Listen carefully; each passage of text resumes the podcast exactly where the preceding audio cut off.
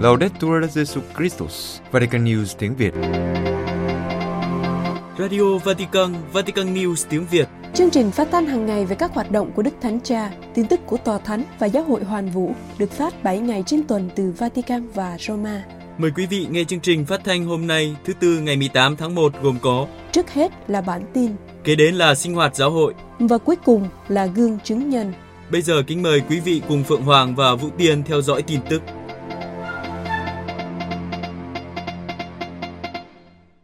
Đức Thánh Cha sẽ chủ sự Thánh lễ Chúa Nhật lời Chúa lần thứ tư.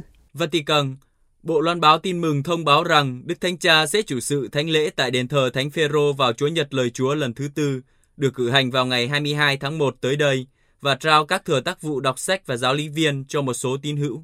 Chúa Nhật lời Chúa được Đức Thánh Cha thiết lập năm 2019 qua thông thư dưới dạng tự sắc Aberuis Elis, người đã mở trí cho họ, được ban hành vào ngày 30 tháng 9 cùng năm đó, như là cách thức cổ võ việc học hỏi kinh thánh và thiết định ngày này được cử hành vào Chủ nhật thứ ba mùa thường niên.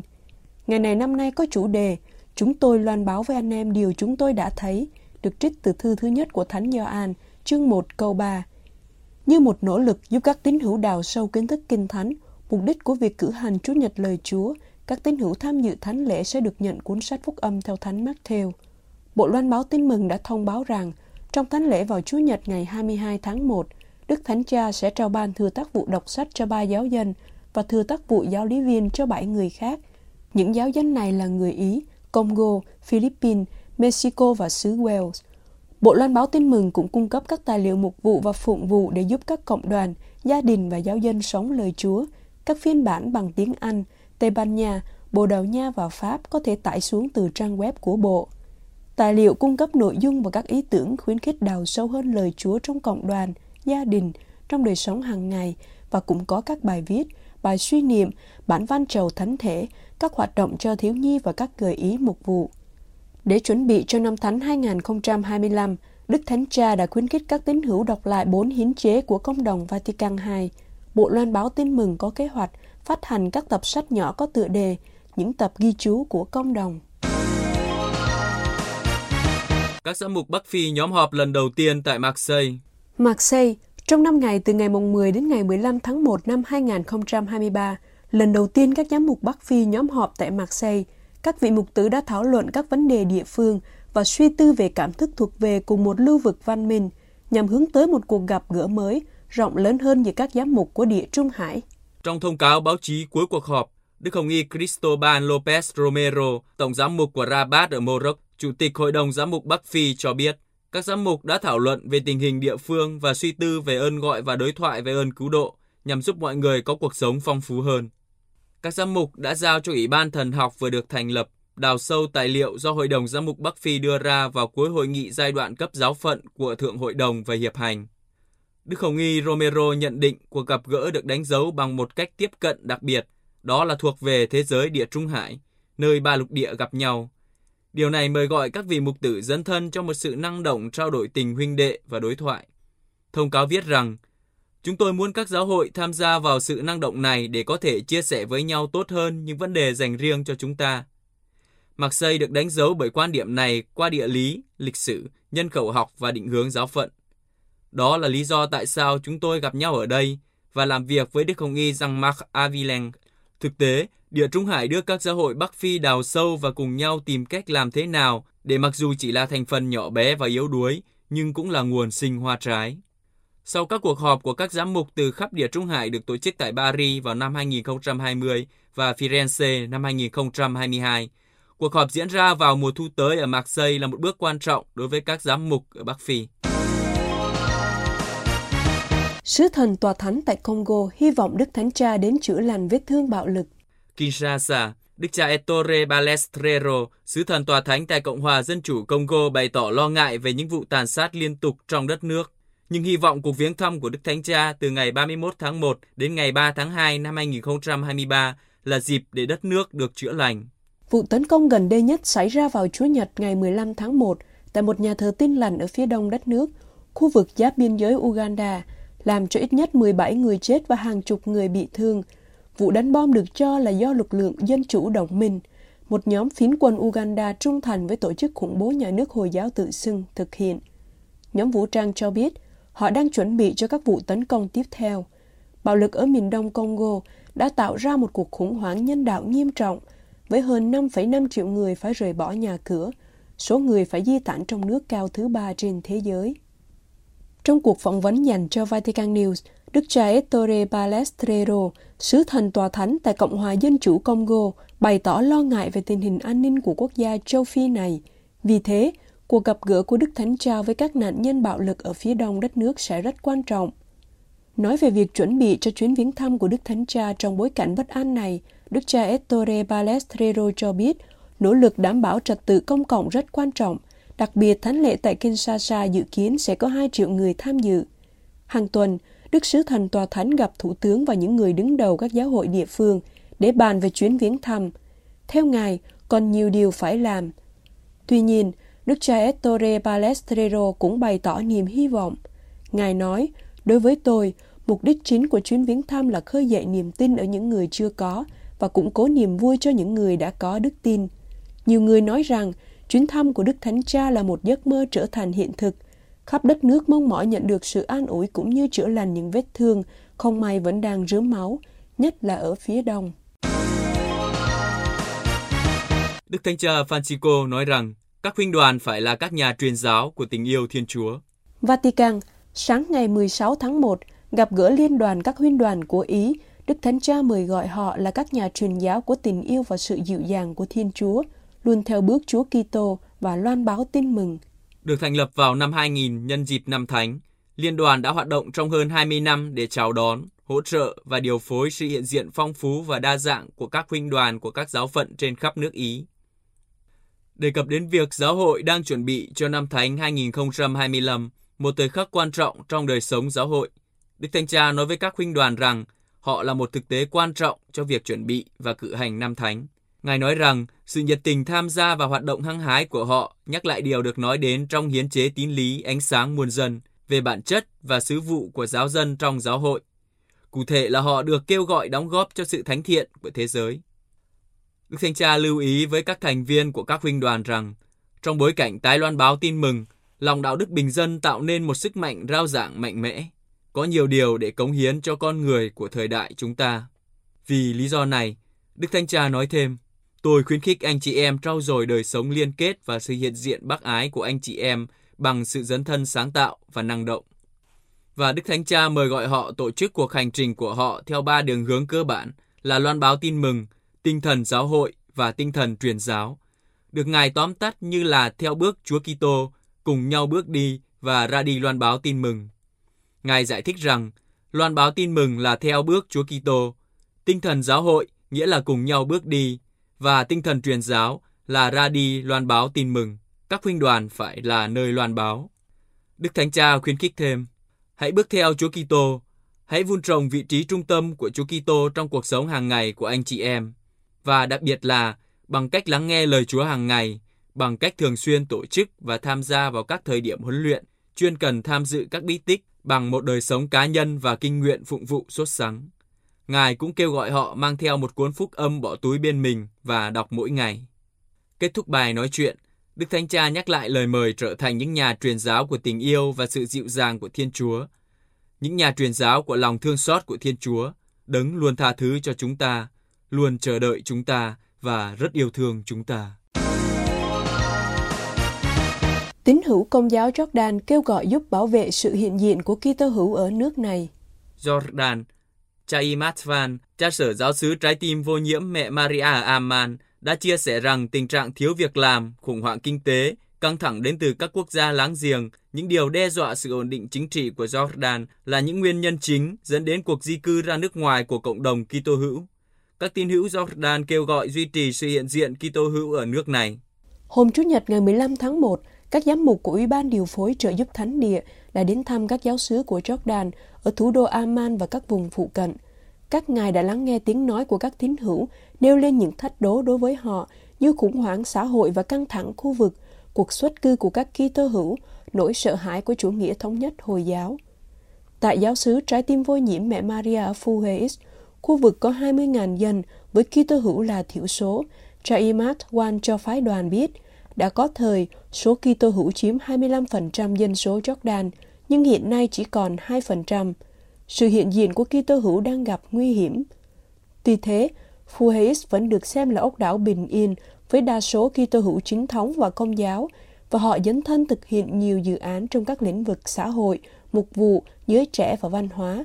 Một ngôi trường được Hội Hiệp sĩ Thánh Mộ xây dựng vào cuối thế kỷ 19 ở quảng trường trước nhà thờ, nơi có 1.160 học sinh Kitô hữu thuộc 11 hệ phái khác nhau đang theo học.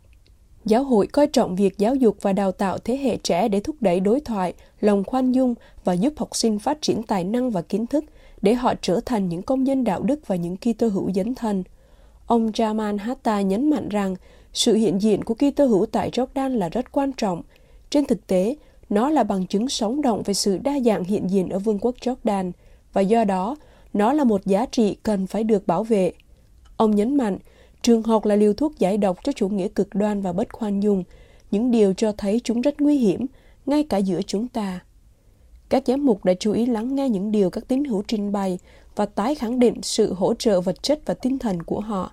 Đức cha Michael Dubos, nguyên giám mục của giáo phận Henry Corbe Enson của Pháp nói, Chúng tôi đến để cầu nguyện với và cho anh chị em.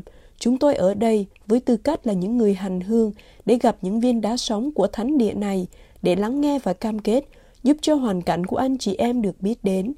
Mỗi người trong số anh chị em là một dấu hiệu của hy vọng và chứng tá cho các cộng đồng ở quê nhà của chúng tôi. Giáo hội Châu Đại Dương bắt đầu giai đoạn suy tư về Thượng Hội đồng giai đoạn châu lục. Melbourne, trong tuần vừa qua, đại diện các giáo hội địa phương trên khắp châu Đại Dương đã quy tụ tại thành phố Melbourne của Úc để suy tư về tài liệu làm việc cho giai đoạn lục địa của Thượng Hội đồng về tính hiệp hành. Trong các buổi gặp gỡ, các đại diện cố gắng đưa ra cái nhìn đặc biệt của châu Đại Dương vào tiến trình của Thượng Hội đồng, với mục tiêu nhìn sự kiện toàn cầu qua cái nhìn của người dân lục địa. Tài liệu làm việc cho giai đoạn châu lục do Ban Thư ký Thượng Hội đồng công bố vào tháng 10 năm 2022 đã được mọi người suy tư và thảo luận. Chủ tịch lực lượng đặc nhiệm của Thượng Hội đồng Giám mục Châu Đại Dương, thành viên của Ủy ban Phương pháp Toàn cầu, bà Susan Pascoe cho biết, cuộc gặp gỡ tuần qua tập trung vào những gì bà đã thấy trong các cuộc họp khác ở khắp các nơi trên thế giới. Bà nói rằng, một trong những đáp ứng thú vị đối với tài liệu cho giai đoạn châu lục là các tín hữu ở châu Đại Dương nhận ra điểm chung lớn trong giáo hội hoàn vũ. Có một mức độ tương đồng cao giữa các câu trả lời đến từ bốn hội đồng giám mục và các giáo hội đông phương.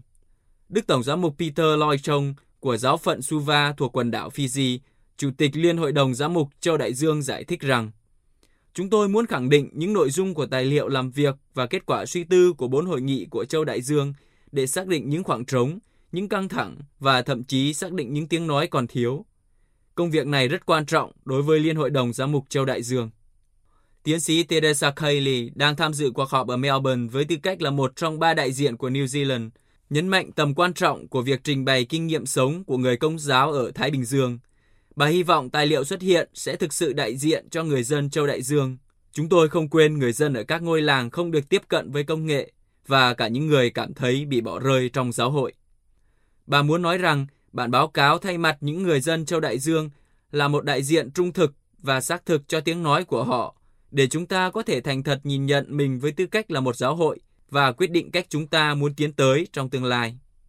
Trong khi đó, Grace Wikaya, đại diện cho Hội đồng Giám mục Papua New Guinea và quần đảo Salomon nói rằng, việc giáo hội ngày càng nhấn mạnh đến tính hiệp hành là điều rất tự nhiên đối với bà. Bà nói, tôi nghĩ toàn bộ khái niệm về hiệp hành, phân định và lắng nghe rất giống Melanesia, Papua New Guinea, bởi vì đó là điều chúng tôi luôn làm. Bà nói thêm, hiệp hành là một khái niệm đẹp một phong trào tràn đầy thần khí mà tôi hy vọng và cầu nguyện để tiếp tục hiện diện trong giáo hội. Tinh thần hiệp hành là một tinh thần đẹp phải tồn tại lâu dài sau này. Quý vị vừa theo dõi bản tin ngày 18 tháng 1 của Vatican News tiếng Việt. Vatican News tiếng Việt Chuyên mục Sinh hoạt giáo hội Mang niềm vui xuân đến cho người nghèo Thưa quý thính giả, Tết Quý Mão đang đến thật gần trên quê hương nước Việt. Nhà nhà người người đang chuẩn bị để đón Tết. Tuy nhiên, ở nhiều nơi vẫn còn rất nhiều người rất nghèo, không biết đến Tết, không chờ đợi Tết, hay đúng hơn là không có gì để đón Tết. Trong tâm tình, chia sẻ, yêu thương, các nữ tu Đa Minh Rosalima tại một số cộng đoàn ở Lâm Đồng hay Con Tum hoặc Kiên Giang đã trở nên cánh tay nối dài của một số những tâm hồn quảng đại để mang xuân đến cho người nghèo, những người dân tộc thiểu số, qua những chiếc áo của người mới ta, những tấm bánh trưng được gói không chỉ bằng lá dong lá chuối, nhưng bằng cả tấm lòng yêu thương sẻ chia. Những căn nhà giúp tránh nắng che mưa, những chiếc xe đạp cho các em đi học. Năm nay như mọi năm, các nữ tu đam minh tại lưu xá Đức Mẹ Guadalupe thuộc giáo xứ Đức Mẹ thăm viếng tọa lạc tại thôn Carango, xã Pro, huyện Đơn Dương, tỉnh Lâm Đồng, lại tất bật chuẩn bị cho một hành trình sẻ chia yêu thương đến những gia đình có hoàn cảnh khó khăn trên bản thượng. Rõ là tiếng churu có nghĩa là cây sậy. Trước đây vùng này có rất nhiều sậy nên được người dân gọi là vùng Pro. Đây là vùng đất của người Churu và Cơ Ho, nhưng người Churu đông hơn. Sau năm 1975, có nhiều người Kinh đến đây sinh sống lập nghiệp, nên vùng này được gọi là Kinh tế mới Pro. Xã Pro có dân số là 5.700 người, gồm 2.060 người Kinh và 3.640 người dân tộc thiểu số. Số giáo dân hiện nay là 2.581, trong đó có 1.028 người Kinh và 1.553 người dân tộc thiểu số. Giáo sứ Bro được Đức cha Phêrô Nguyễn Văn Nhơn, nay là Hồng Y, ký văn thư thiết lập vào tháng 5 năm 1997. Ở khu vực này giao thông không thuận lợi nên việc đi lại rất khó khăn. Trong các làng dân tộc, học sinh phải đi bộ hai ba chục cây số mới đến điểm có trường học, cộng thêm cái nghèo bền vững luôn đeo bám, nên con đường đến với con chữ của các em nơi đây luôn là một thách đố đối với những người làm cha, làm mẹ.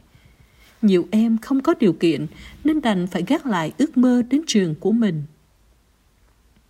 Với mong muốn chung tay cùng cộng đồng góp phần thắp sáng ước mơ cho học sinh vùng sâu, vùng xa, vùng đặc biệt khó khăn để các em có một tương lai tươi sáng hơn, các nữ tu Damen Salima đã thành lập ngôi nhà Lusapro để giúp đỡ các em ở các làng dân tộc có nơi ở thuận tiện cho việc học tập. Trong 10 năm, con số học sinh đăng ký ngày càng tăng. Trước nhu cầu này cũng như thấy việc các em có thể bỏ học bất cứ lúc nào do những ngăn trở về địa hình và hoàn cảnh gia đình, các nữ tu Damen Salima lại thao thức tìm cách để giúp cho nhiều em có điều kiện đến trường. Nhờ sự trợ giúp của một số tổ chức bác ái và quý ân nhân, bạn bè thân hữu, cũng như từ phía nhà dòng, sau một thời gian thi công, ngày 12 tháng 12 năm 2020, ngôi nhà lưu xá thứ hai của cộng đoàn Thánh Giuse Pro với tên gọi Lưu xá Đức Mẹ Guadalupe đã hoàn thành trong sự chúc lành của Thiên Chúa. Mùa xuân năm nay, cuộc hành trình chia sẻ yêu thương của các nữ tu đam minh không chỉ dừng lại đâu đó tại một số hộ gia đình, mà còn được lan tỏa khắp giáo xứ Pro. Nhà nhà, người người, ai cũng có thể tham gia góp của, góp công và góp sức, từ những vị ân nhân rất xa cho đến những bà con đồng bào tại buôn làng, thông qua việc gói bánh trưng được quý sơ tổ chức ngay tại lưu xá. Kế hoạch tổ chức đã được quý sơ dự kiến trước đó một tháng với sự chuẩn bị tỉ mỉ và chu đáo gồm nhiều việc như số lượng bánh, gạo, đậu, thịt, lá, lạt, nồi, củi, địa điểm nấu, khuôn gói bánh, nguồn cung cấp và nhân sự để thực hiện. Sáng ngày 9 tháng 1 vừa qua, mặc dù trời mưa bão, một số bà con đồng bào đã tập trung để làm các việc chuẩn bị như rửa lá, gấp lá, chặt lá, đái gạo, đái đậu. Ban thường vụ giáo sứ và các anh em ra trường thì chờ cùi, chờ nồi và đào bếp. Công việc nào cũng khá vất vả, nhưng trên từng khuôn mặt, ai ai cũng đong đầy những niềm vui khi được cùng tham gia góp công góp sức của mình. Công việc chuẩn bị này kết thúc vào lúc 20 giờ. Đến 2 giờ sáng ngày 10 tháng 1, trời vẫn mưa không ngớt, nhưng Quý Sơ đã thức dậy cùng với một số bà con giáo dân lại tiếp tục đãi đậu, đãi gạo để chuẩn bị cho công việc gói bánh. Một số anh em ra trường chuẩn bị khâu thái thịt làm nhân bánh, số khác tiến hành khâu gói bánh. Những chiếc bánh trưng lần lượt được hình thành qua các đôi bàn tay nhân ái, khéo léo của các cụ ông cụ bà, các bà mẹ, ông bố, các anh chị thanh thiếu niên, các sơ. Chiếc bánh nào cũng chất chứa đầy áp tình yêu thương và sự cố gắng cùng với tinh thần trách nhiệm và lòng bác ái của mọi người. Với 6 tạ gạo, gần 2 tạ thịt, gần 2 tạ đậu và 8 thiên lá rong, lá chuối, 1.430 chiếc bánh trưng đã ra đời, được xếp ngay ngắn trong 10 nồi lớn. Đến 14 giờ, ngọn lửa ở bếp đầu tiên được thổi lên. Mọi người dù đã thấm mệt nhưng vẫn luôn nở nụ cười trên môi qua những câu chuyện dí dỏm và hài hước về mùa xuân. Chiếc bánh cuối cùng được gói xong lúc 17 giờ. Tất cả các bếp đã được thổi lửa lên. Ban đêm một số anh em sẽ canh thức bên nồi bánh trưng. Họ cùng ăn bữa tối, cùng uống chút rượu mừng xuân và bên tách trà để chia sẻ với nhau những buồn vui của năm cũ. Lâu lâu lại chêm thêm nước vào nồi bánh và những khúc củi vào bếp khi lửa sắp tàn. Sức nóng của ngọn lửa xua tan khí lạnh của vùng núi rừng cao nguyên, làm ấm lên tình yêu thương giữa người với người thông qua những công việc thiện nguyện từ trái tim. Sau khi tất cả các bếp đều tắt lửa, công đoạn vớt bánh theo trình tự, vớt, rửa và ép. Thật vất vả nhưng tinh thần phục vụ cũng cao. Những chiếc bánh trưng được xếp ngay ngắn để chuẩn bị gửi đến từng gia đình trong giáo xứ thông qua người đại diện của từng khu. Khu Paulo, khu Francisco, khu Martino, khu Đa Minh, khu Du Xe, khu Vinh Sơn, khu Mân Côi và khu Phêrô. Từ người lớn cho đến em nhỏ, ai ai cũng có thể tham gia và cộng tác vào việc thực hiện chia sẻ yêu thương này. Mùa xuân sẽ động lại mãi trong lòng mọi người, động lại nơi những quý vị ân nhân đã có lòng quảng đại yêu thương và giúp đỡ, cách này hay cách khác, cho việc gói bánh. Động lại nơi những gia đình đã nhận được những chiếc bánh gói trọn tình yêu thương của rất nhiều người. Trước đó, vào lúc 3 giờ ngày Chủ nhật 8 tháng 1, tại lưu xá Đức Mẹ Guadalupe đã có một phiên chợ không đồng để giúp cho bà con đồng bào nghèo ở xã Pro có thêm được niềm vui của ngày Tết. Chợ là nơi ồn ào và náo nhiệt nhất. Chợ là nơi ai cũng có thể tham gia mua sắm theo nhu cầu và sở thích riêng của mình. Nhưng mỗi phiên chợ đều có những nét đặc trưng riêng của nó. Vậy trong phiên chợ không đồng này có gì đặc biệt? Rảo qua các gian hàng trước khi phiên chợ được bắt đầu, mọi người có thể thấy có rất nhiều loại quần áo, bánh snack, khẩu trang, thuốc bổ, giày dép, giỏ sách, ba lô, đồ chơi trẻ em, gấu bông, mì tôm, gia vị, vân vân. Các sơ đa minh và những người cộng tác đã phải mất hai ngày để soạn và phân loại áo quần. Sau khi các nữ tu tuyên bố lý do và giới thiệu sản phẩm, tất cả bà con đồng bào đều nói lời cảm ơn. Cảm ơn những tấm lòng quảng đại đã chia cơm sẻ áo đến cho họ. Cảm ơn tất cả quý ân nhân đã đóng góp cho phiên chợ này. Đáng yêu nhất là các em nhỏ, những đôi mắt trẻ thơ luôn dõi nhìn về phía gian hàng đồ chơi, dù chẳng còn nguyên vẹn, món nào cũng bị hư hỏng. Những con thú bông đã cũ, những chiếc cặp đi học, những đôi giày cũ, nhưng tất cả đều mang lại niềm vui cho các em. Ước tính khoảng một ngàn người đã tham gia trong phiên chợ này. Ai cũng nhận được những món đồ mà mình yêu thích. Đồng bào nơi đây chưa bao giờ được tham gia một phiên chợ đông vui như thế. Một phiên chợ mà họ có thể chủ động mua được tất cả các mặt hàng, không cần phải đánh đo suy nghĩ với túi tiền của mình. Vâng, mùa xuân không của riêng ai, mùa xuân của tình liên đới của sự hiệp hành, thông qua sự chia sẻ và đụng chạm từ những trái tim rộng mở.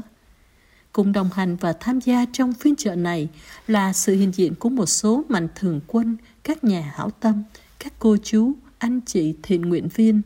Họ là những người luôn âm thầm tận tụy hy sinh gom góp để có được những món hàng được bày bán một cách vô giá. Hôm nay họ hiện diện nơi đây để cùng trải nghiệm với đồng bào dân tộc thiểu số những khoảnh khắc ấm lòng của ngày cuối năm, khoảnh khắc của sự cho đi và nhận lại. Mùa xuân sẽ trở nên ấm cúng hơn dù giữa cái lạnh của vùng cao nguyên. Mùa xuân sẽ vui hơn khi được chia sẻ và mùa xuân sẽ tràn đầy ý nghĩa hơn khi chính mỗi người trở nên mùa xuân cho người khác. Do đó, ở nhiều nơi khác, vẫn có nhiều tấm lòng nhân ái sẵn sàng chia sẻ, hy sinh để mang niềm vui cho tha nhân, đặc biệt là đem tình yêu của Thiên Chúa mùa xuân vĩnh cửu cho mọi người. Xin tạ ơn Thiên Chúa và xin cảm ơn những tâm hồn quảng đại.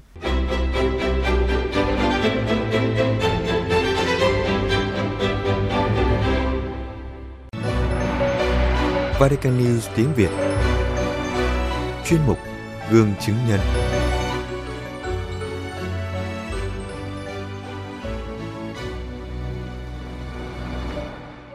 Quán cà phê Joyce dành cho người khuyết tật do ông Jan và bà Lupin Bucaille, tạo dựng ở đại lộ Champs-Élysées ở Paris, đã đem lại kết quả ngoài mong đợi cho những ai quan tâm đến số phận của những người khuyết tật. Năm nay, doanh nghiệp Cà phê Joyce, chuỗi quán cà phê do người thiểu năng tâm thần quản lý và phục vụ, kỷ niệm 5 năm thành lập. Những ai biết về khởi nghiệp của công ty này đều công nhận đây là một câu chuyện cổ tích đẹp. Hoạt động bác ái theo tinh thần Kitô giáo, không loại bỏ ai. Thương hiệu màu vàng và đen của công ty hiện đang rất nổi tiếng ở Pháp như một công ty tiêu biểu trong lĩnh vực cung cấp dịch vụ ăn uống hòa nhập. Mỗi quán cà phê của chuỗi dịch vụ chủ yếu sử dụng người thiểu năng tâm thần và tự kỷ. Sự kiện kỷ niệm chính thức được tổ chức vào ngày 19 tháng 9 tại Olympia. Một phòng hòa nhạc nổi tiếng ở Paris với sự hiện diện của 800 người, trong đó có ba bộ trưởng chính phủ. Chương trình gồm trình chiếu phim tài liệu truyền hình về lịch sử đáng ngạc nhiên của chuỗi quán cà phê và trong những ngày sắp tới sẽ được phát hành trên đài truyền hình Pháp. Bộ phim có tựa đề Bản hùng ca vui vẻ một câu chuyện ngạc nhiên. Ý tưởng chuỗi cà phê bắt đầu vào năm 2017 với sự hiện diện của một quán nhỏ đơn giản đầu tiên ở nhà ga xe lửa Rennes, rồi đến một quán cà phê lớn hiện đại trên Bassar Choice, trong khu opera sang trọng và đông đúc ở Paris. Đối với nhiều người, câu chuyện về những quán cà phê vui vẻ thực sự là một câu chuyện cổ tích ngạc nhiên – Chuỗi quán cà phê được bắt đầu bởi ông Jean và bà Lupin Pukaile, một cặp doanh nhân đến từ Brittany. Một lần kia, một người thiểu năng tâm thần hỏi hai người, ông bà có việc cho tôi làm không? Được đánh động bởi câu hỏi này, ông bà đã quyết định phải làm một điều gì đó cho những người có hoàn cảnh đặc biệt. Không lâu sau đó, các quán cà phê do người khuyết tật phục vụ đã được biết đến nhiều trên các phương tiện truyền thông, mở ra nhiều cánh cửa hy vọng cho những người thiểu năng tâm thần. Được hỗ trợ bởi ông Sophie Gluzier, Bộ trưởng Ngoại giao về người khuyết tật. Những người kém may mắn này được tuyển dụng để phục vụ cấp tay tại Điện Elysee, nơi ở chính thức của Tổng thống Cộng hòa Pháp trong hội nghị người khuyết tật quốc gia vào tháng 2 năm 2020. Vài tuần sau, một quán thứ hai đã khai trương trên đại lộ Champs-Élysées gần Khải Hoàng Môn như lòng quán đại của một doanh nhân. Cùng lúc đó, sáng kiến mở rộng thêm các hoạt động và các sản phẩm khác và được GC Deco, tập đoàn quảng cáo ngoài trời lớn nhất thế giới hỗ trợ chiến dịch quảng cáo miễn phí. Các quán cà phê tiếp tục lan rộng ở các nơi khác. Sau khi mở một quán ở Bordeaux, Lisbon và quán thứ ba ở Paris. Công ty có mặt ở Versailles, Lyon, Lille, Nantes, Montpellier, Marseille và Tours. Và giờ đây, công ty dự định mở chi nhánh ở New York và Brussels. Ông Jan Bukaile cho biết ông đã nhận được gần 300 yêu cầu từ các cá nhân, hiệp hội và cộng đồng – nhiều người thắc mắc làm thế nào ông Jan và bà Lupin Bukaile có thể thành công như vậy. Ông bà cho biết, ngay từ đầu, ông bà đã có một trực giác sâu sắc và đúng về việc không được loại trừ người thiểu năng tâm thần khỏi thế giới việc làm và dịch vụ quán cà phê là nơi họ có thể thể hiện tài năng của mình, đặc biệt về các mối quan hệ. Trên tất cả, những người có hoàn cảnh đặc biệt hiểu sự hòa nhập của họ có thể là một giá trị gia tăng cho toàn xã hội. Do đó ông bà quyết định chọn các trung tâm để thiết lập các quán cà phê. Điều này cho phép thế giới của những người bình thường và những người có hoàn cảnh đặc biệt hiểu nhau hơn. Và điều này cũng có nghĩa là xã hội vật chất và thực dụng vốn thường thờ ơ với số phận của những người khuyết tật biết nhìn nhận những gì nhỏ bé nhất. Với đức tin Kitô giáo, ông Jan và bà Lukin Pukaile thú nhận rằng dự án này nằm ngoài khả năng của họ, nghĩa là ông bà được Chúa hướng dẫn và ban sức mạnh, lòng nhiệt huyết để thực hiện.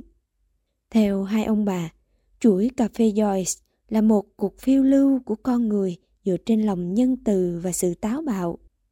Liên minh của lòng quảng đại và tính chuyên nghiệp. Sự kết hợp như vậy truyền cảm hứng cho sự ngưỡng mộ có tính lan truyền. Nói về khát vọng, những người điều hành doanh nghiệp cà phê Joyce cho biết Chúng tôi làm cho xã hội quan tâm đến những người khuyết tật và thúc đẩy cuộc gặp gỡ bằng cách cung cấp việc làm cho họ trong một môi trường bình thường. Chúng tôi dự tính xây dựng một mô hình đem lại lợi ích và biến sự khác biệt thành sức mạnh.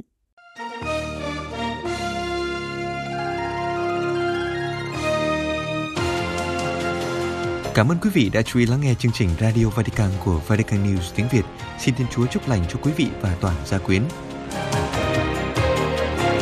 Laudetur Jesu Christus, ngợi khen Chúa Giêsu Kitô.